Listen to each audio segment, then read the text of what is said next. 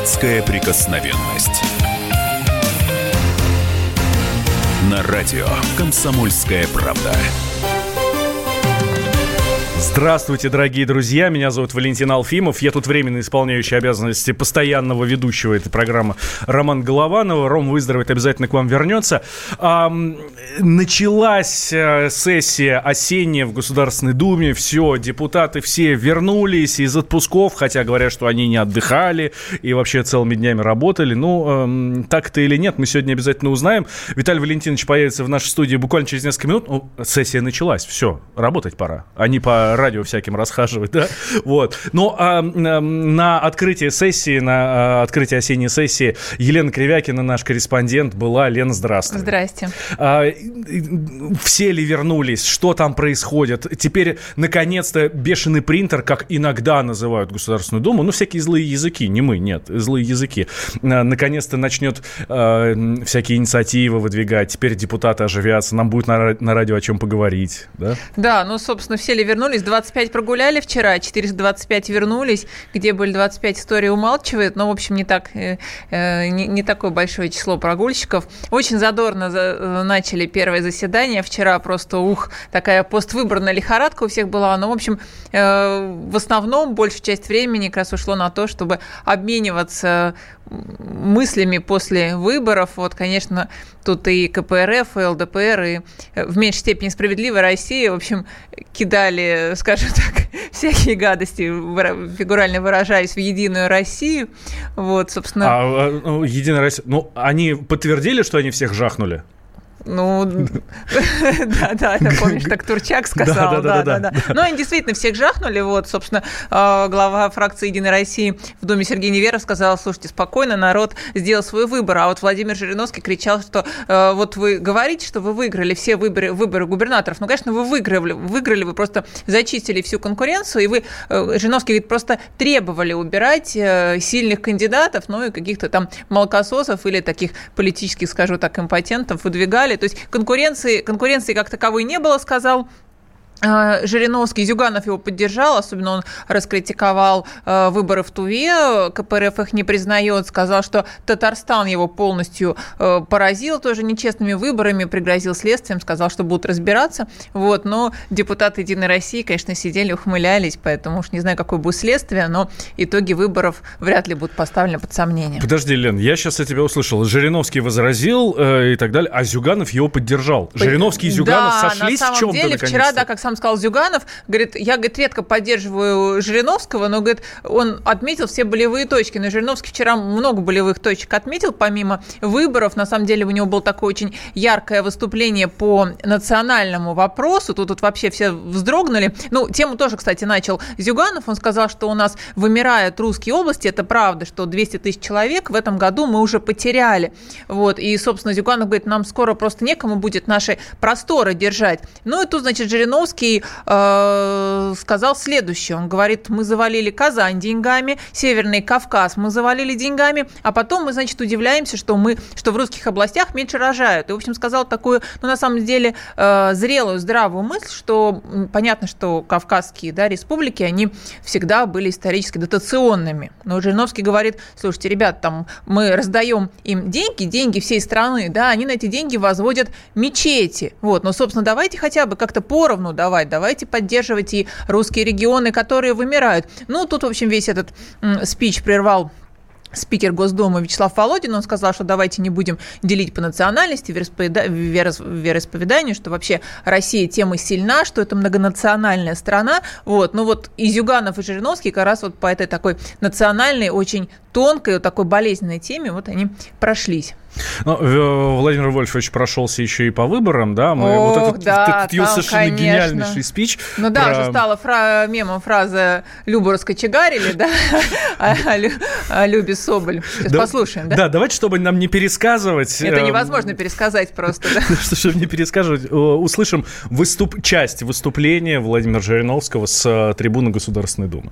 Вы не можете никак разобраться. Сами формируете оппозицию. Сами себе могильщиков формируете. Ведь сами все это делали. КПСС сформировала демократов. Они все бывшие члены КПСС. Вы формируете Навальную. Теперь вы Любу раскочегарили, чтобы она теперь вместо Навального была. Это вы сделали. Вы зачем стали запрещать протестные акции? Разрешите им. Я сто раз говорил в Кремле. Пусть ходят и орут, что хотят. Они прекратят орать и говорить. Нет, вы их арестовывайте. Дубинкой по спине и хуже делаете. Последний раз вы ничего не сделали. Владимир Владимирович, да. про какую вы всю Любу говорите? А? Про какую всю Любу говорите? Целый день. Что за Люба? Соболь, Любаша, Соболь. Это вместо Навального делают. Потом будет Юля, Конституция у нее кличка, сексуальный символ. Они вам подсовывают. Так вы это делаете. Зачем в Данию выпустили ее? Что, остановить нельзя было эту девочку? Фанатка. А Люба это вот э, Соболь. Соболь. Наверное, любовница этого Навального. Ну, давайте мы поручим комиссии, чтобы изучила все эти вопросы. Вот вы говорили о том, что Навальный завербован. Да в Ельском университете. Пускай комиссия разберется. Вот. Люба. Пускай с этой Люба разберется комиссия. Ну, вот человек, который спрашивает, кто такая Люба, да, и что комиссия разберется, я просто хочу, собственно, пояснить, да, это спикер Госдумы Вячеслав Володин. Его я не голос знаю, не настолько насколько, как да, не знаю, насколько он тут, в общем, шутил. Мне казалось, что весь зал э, прекрасно понимал, о какой Любе идет речь. Ну вот спикер Госдумы не понимал, может быть, просто э, шутил в свойственной ему манере. Вот, собственно, он все время говорит о комиссию, да, вот одни говорили все время про Любу, а вот другие говорят про комиссию. Я просто хочу объяснить, что вчера, собственно, это новинка, депутаты, это нововведение да, этого года создали комиссию Госдумы, ну, скажем так, утвердили. Она уже была, она какое-то время работала э, по решению Совета Думы. Теперь, значит, все ее э, создали. Комиссию Госдумы по расследованию фактов иностранного вмешательства во внутренние дела России. Ну, то есть, в общем, будем мы вычислять этих негодяев, которые спонсируют, э, как сказал там Жириновский, Володин поддержал оппозицию, которым, как вот представители Единой России говорят, да чемоданами возят деньги для нашей оппозиции за рубежа. Вот эта комиссия Госдумы будет, значит, заниматься такие, изучать факты. Соответственно, как мы сейчас с вами слышали, будет заниматься Навальным, будет заниматься э, Соболь. Ну, кстати, насчет этой комиссии, точно такая же комиссия уже достаточно давно работает в Совете Федерации. Вот, и тут, конечно, ну, мы, журналисты, так немножко не поняли, зачем, собственно, у нас две комиссии в стране, потому что понятно, что и депутаты, и сенаторы тратят на все это время, да, а мы, собственно, за наши деньги, за налоги мы этих депутатов содержим. Вот такой вопрос, конечно, возникает. Нужно ли две такие комиссии, чтобы изучать влияние иностранцев на, наш, на нашу политику, наши внутренние дела? Но, тем не менее, такое решение было принято. Э, я так и не понял из эм, слов Владимира Жириновского, кто такая Юлия Конституция? Я сама не поняла, мне страшно сказать. Юля Конституция, которая в Дании что-то... А, если у вас есть, э, друзья, свои идеи, Версии, кто такая да. Юля Конституция, плюс семь девятьсот шестьдесят семь двести ровно девяносто семь ноль два, Вайбер, WhatsApp, очень ждем ваших версий, о ком говорил э, Владимир Жириновский. Это, ну, да, Вайбер, WhatsApp для ваших письменных сообщений. Чем Э, ну, естественно, раз это первое заседание было, значит, были поставлены приоритеты от Володина, от спикера Госдумы. Чем в первую очередь, Лен, будет заниматься Государственная Дума сейчас, вот в ближайшие, там, э, ну, в ближайшую сессию, да? Это, ну, конечно, до Нового да, года. сейчас совершенно понятно, что они будут заниматься бюджетом, как только правительство этот бюджет окончательно доработает и представит, потому что пока еще э, идут чуть ли не еженедельные совещания в правительстве по конкретным, да, отраслям, как будет бюджет верстаться, потом это все поступает Э, в Госдуму, ну, обычно в октябре, да, и Госдума уже начинает плотно работать с бюджетом. Ну, собственно, нацпроекты, да, э, на, пер, на первом месте, да, это то, что поручено президентом, правительству и, соответственно, Думе тоже. Ну, вот, собственно, вот таким образом и обо, обоз... главные темы обозначаются. Ну, и всякая, конечно, текучка закона, который с прошлой, с прошлой сессии перешли. Вот на вчера был, э, например,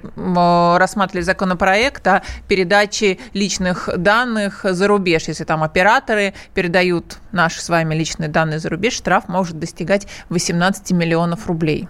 Вот, вот один тоже из законопроектов. Вот. Ну, а, собственно, да, основное бюджетное планирование будет. А, предполагают, у нас, э, может, Юлия Тимошенко, э, ну, сейчас ага. нам пишет, Вайбер. Слушайте, ну какая Барбата Юлия Тимошенко? какая Юлия Тимошенко э, у нас здесь, в России? Нет, такого не будет. А, одна из наиболее животрепещущих тем этого лета – это четырехдневная рабочая неделя ходили ли э, накануне хоть какие-то слухи в Государственной Думе о том, будут они рассматривать это, не будут рассматривать, что вообще, какова судьба? Они собираются, что... да, они собираются это рассматривать. И вот, вот пока как такового законопроекта нету, который там должны в первом чтении рассматривать. Вот, но говорят, что этот закон, э, э, эта инициатива, да, будет рассматриваться, обсуждаться в Госдуме. Ну вот сейчас, кстати, только-только закончилась э, в прямом эфире на России 24 э, программа с Дмитрием Медведевым, называлась «Диалог», и опять эта тема четырехдневной рабочей недели э, всплыла. Вот, и, кстати, Медведев, он в очередной раз объяснил, что речь идет о том, не, не чтобы жестко закрепить четырехдневную рабочую неделю и 6 часов в день, например, да, рабочего времени. Речь не об этом, а о том, чтобы сделать трудовое законодательство более гибким, да, чтобы, скажем, сам работодатель э, мог человека, там, ну, не знаю, кому-то удобнее, чтобы люди работали 4 дня, ну, там, по 10 часов, да, кому-то удобно 5 дней в неделю, но по 4 часа, чтобы компании вообще имели право как-то вот крутиться в рамках трудового законодательства. Пока такой возможности нет, пока оно такое достаточно кондовое, советское. Вот, собственно, это объяснил Медведев. Да, такая же история у нас и со всякими всякими там санпинами, нормами и так далее. И поэтому, кстати, будут э, отменять половину из этих норм. Ну, в общем, э, следим, э, смотрим, слушаем, да. Виталий Милонов появится в нашей студии с минут на минуту. Лени Кривякин, говорю большое спасибо, корреспондент «Комсомольской правды». Э, наблюдала своими глазами, счастливчик, э, наблюдала своими глазами, как стартует осенняя сессия Государственной Думы. Ох, красота! Депутатская прикосновенность.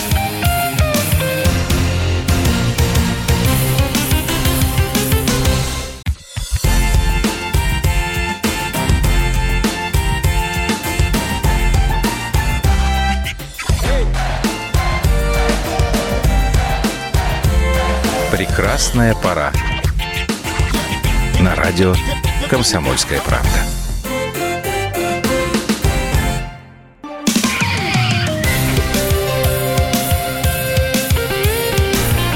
Депутатская прикосновенность.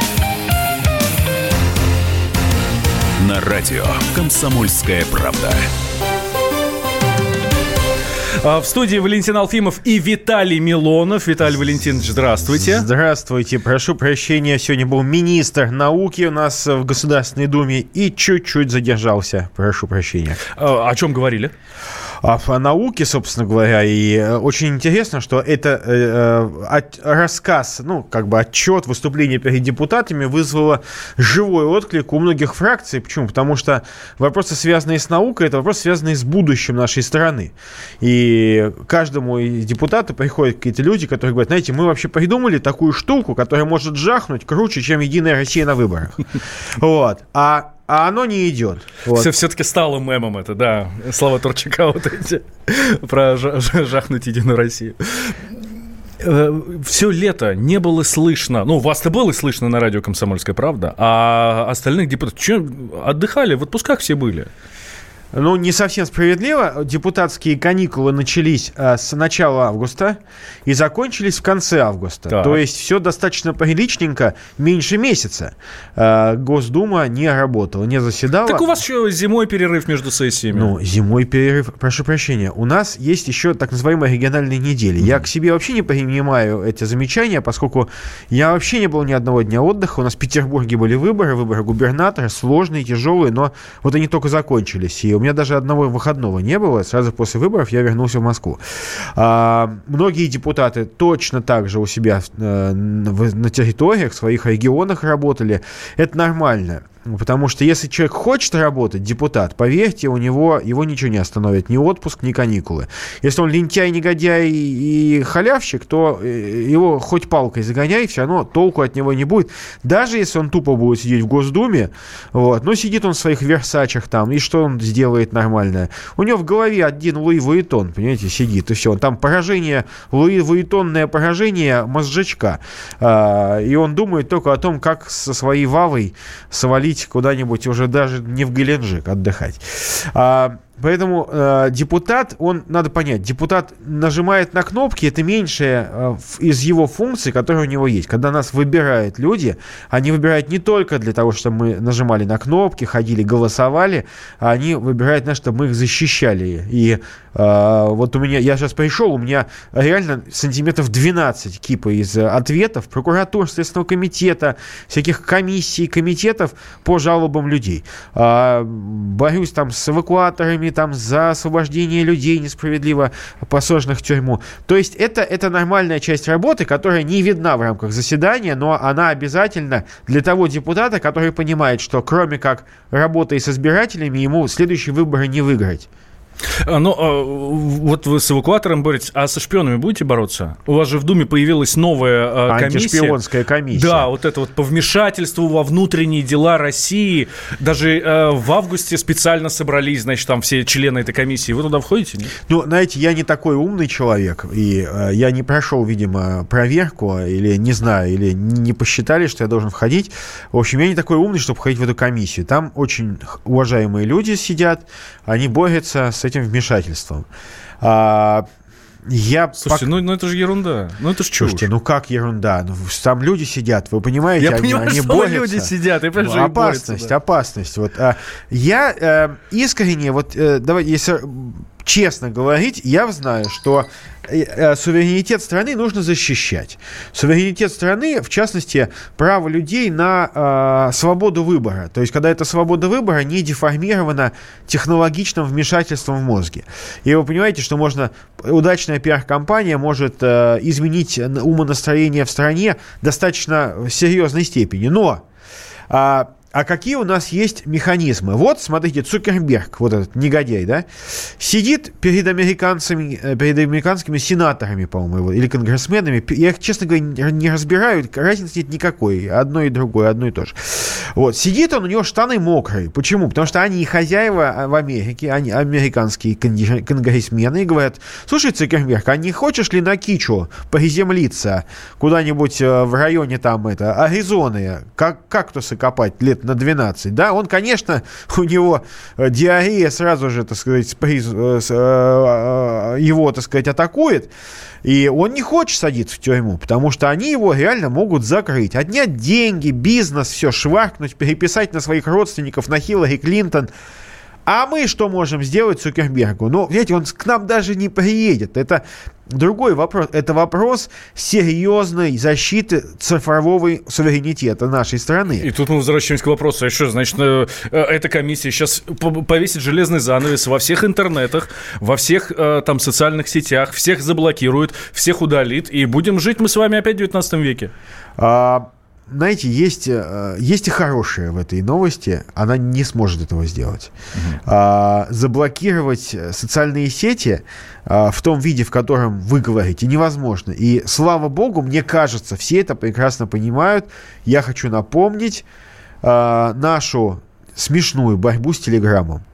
А, и это смешно. И самое это главное, что можно было бы нанести гораздо больше удар по, этому, по этой самой телеге, если бы мы сами себя не закопали в глупых нюансах своего собственного законодательства. Когда э, каждый раз варианты блокировки приходилось, представьте, торговать через сайт госуслуг, чтобы заказать продукт, который заблокирует эту версию Телеграма. Пока они размещали заказ на эту услугу, э, Павел Дуров и все остальные люди из Телеграма смотрели, что там за заказ рассматривают, э, рассматривается, выпускали патч, который делал эту работу бесполезной.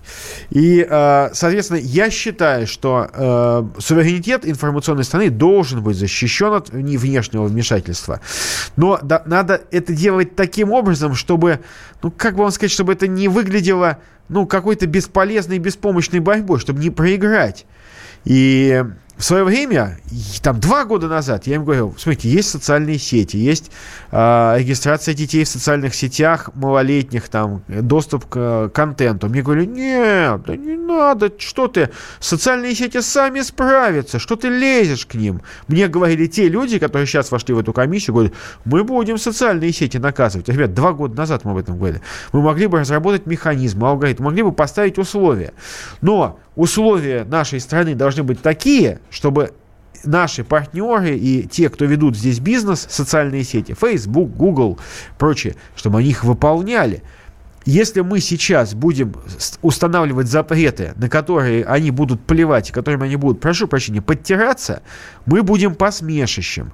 Поэтому здесь нужно собирать не только и не столько депутатов, надо собирать ФСБшников, хакеров, всех. Вот не надо открытости, не надо публичности, не надо об этом вообще говорить. В подвалах Лубянки собирать секретное цифровое черное бюро вот, которая будет делать свое дело. Не надо говорить об этом публично. Если мы начинаем об этом публично говорить, получится что? Как с сотрудником администрации. Помните, правительство кто-то узнает, будет наушничать, сливать американцам. Засекретить эту работу надо.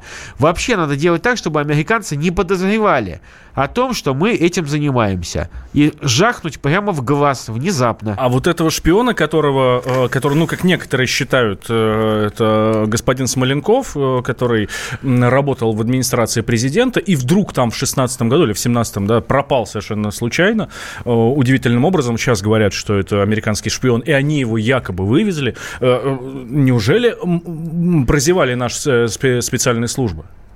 Вы знаете, у нас, к сожалению, на, за каждым не представишь а, агентов.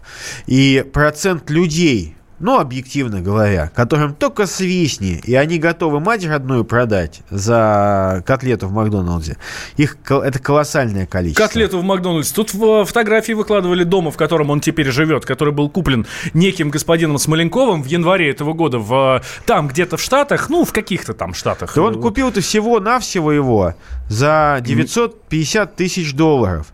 Вы, всего? Вы, извините меня, на Рублевке бывали? Вы понимаете, что там даже туалет общественный дороже стоит. Вы так говорите, он купил за 900 тысяч долларов. Да, господи, там участок в садоводстве 6 соток на Рублевке дороже стоит. Там, понимаете, у бомжей больше денег там на этой Рублевке, чем у этого Смоленкова. Поэтому э, в данном случае это не такие громадные деньги. И вот те, кто живут в, в особняках за миллионы долларов, они точно так же готовы сливать информацию, потому что их есть, э, понимаете, у них есть та часть мужского тела, за которой можно держать, дергать, и, извините меня, они будут выполнять инструкции, потому что у них у всех бизнес за границей, связи за границей, дети учатся в Лондоне, и этим людям, этими людьми очень легко манипулировать. Если высшие должностные лица у нас, ну, как бы приняли решение никого не иметь за границей, все нормально, то куча разных, так сказать, э, рангом пониже, региональных чиновничков, у всех за границей живут, понимаете, э, родственники.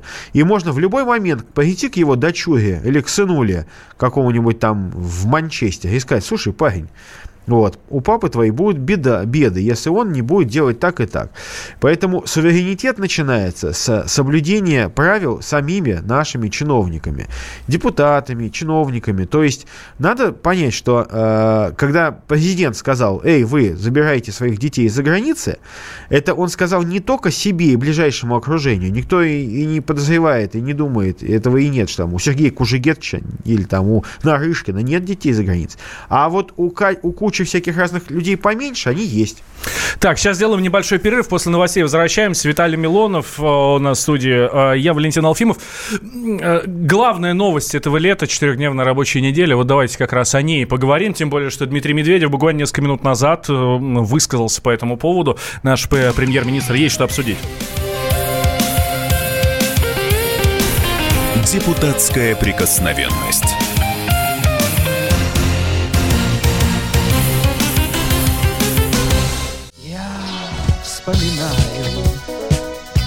Тебя вспоминаю.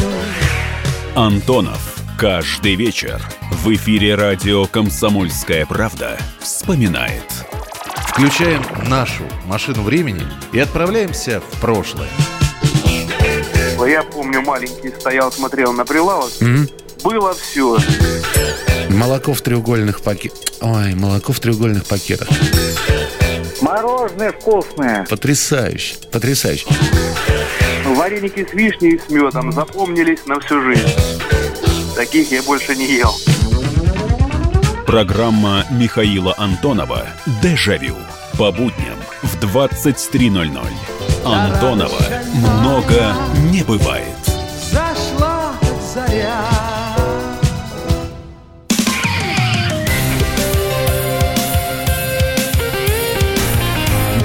Детская прикосновенность. На радио «Комсомольская правда». Виталий Милонов в нашей студии. С гордостью говорю, ведущий радио «Комсомольская правда» и по совместительству депутат Государственной Думы. Так правильно сказать, Виталий Валентинович? Да, да, Валентин Алсмилов, да. Мы Да. с вами сегодня ищем предателей страны. Где они находятся и можно ли заблокировать американское вмешательство в наши внутренние выборы. Мы об этом говорили подробно, но сегодня мы сейчас переходим к другой теме, да. Ну, смотрите, это- ну, по предателям. Э, Нам Константин с Урала пишет, нужно прямо говорить, э, предатели России – это чиновники. Ну, да, эти чиновники, он пишет, Эти то есть а, понятно, что чиновники, которые ориентируются на а, свой западный бизнес, это, безусловно, люди, которые, у которых есть конфликт интересов. А, хорошие, плохие, это вопрос другой, а то, что они явно действуют не в интересах национальных, у них а, есть коллизия интересов, это точно. Но а, коллизии интересов, а, наверное, не будет у тех, кто сегодня обсуждает вопрос сокращения рабочей недели. Да. Одна из главных тем лета стрельнула, по-моему, в конце весны, в начале лета, а, что вот, четырехдневная рабочая неделя, профсоюзы поддерживают, говорят, ура, да, мы согласны, но типа, если только сокращения доходов не будет. А, Дмитрий Медведев сейчас даже выступил буквально вот несколько минут назад по телеку, вот, в программе, э, там, на России 24, да, а, и э, говорит, что допускаю внесение поправок в трудовое законодательство, но нужно типа без перегибов. Ваше отношение какое к этому? Вы готовы меньше работать, Виталий Валентинович? Слушайте, Ну, к депутатам это не относится, потому что у нас не нормированный рабочий день. Хотя А- сейчас мне слушатели напишут, куда уж меньше эти депутатишки ничего не делают. Да не, ну конечно, согласен. Я думаю, что депутат должен работать так, чтобы не оправдываться за то, сколько он работал. Чтобы люди так могли сказать, работает много или не работает. А, но э, я предложил в свое время вот в августе провести даже референдум о сокращении рабочей недели для того, чтобы выявить такой некий национальный консенсус. И э, полтора года назад, когда я стал впервые эту тему поднимать, я предложил обратить внимание на то, что за достижение э, революции тогда Троцкий и Ленин, его друг, э, они поставили себе в заслугу сокращение рабочего дня до 8 часов. До этого работали 10 или даже чуть ли не 12 рабочий, э, часов был рабочий день. Они стали э, говорить, что надо работать 8. Э, 8 часов был рабочий день в эпоху, когда появились паровые машины, появились первые такие грузные, смешные тракторы, а, появился телефон и лампочки, лампочки, освещающие дорогу, электричество. Мы сейчас живем в другую, другую эпоху. А, совершенно другая эра. Человечество ускорилось в тысячи, в миллионы раз а, в информационных потоках, пространствах, обменах информацией и принятия решений. Сейчас даже специальные компьютеры принимают решение покупать или продавать акции, поскольку они это делают за миллисекунды, и их замени- э, людей, которые это делали, их заменили на эти компьютеры. Но нагрузка, соответственно, стала колоссальной на людей, а работают они по времени столько же, и уровень дохода реальный, не в какие-то цифры, там, инфляция, не инфляция, а реальный уровень дохода у людей не повышается. Отсюда хочется сказать, но машина, которая едет со скоростью 300 км в час, изнашивается быстрее, чем машина, которая телега старая, да, она может миллион километров проехать, ничего не случится, если она медленно едет. Но человек, значит, должен больше отдыхать. Раньше вы приходили на работу, у вас стоял телефон с черный такой, с проводом, вы на работе, вы есть. Вы вышли, извините меня, в туалет или на обед, вас нет. И никто даже не задается вопросом, а где у нас Иван Сергеевич? Че это он не отвечает? А как он должен отвечать, если он пошел э, это, котлетку с пюрешкой есть в столовую заводскую? Или рабочий день закончился? Все, 17.30, 18 часов, все, прозвенел звоночек, как в рабочем это, служебном романе. Все упорхнули, никого не осталось.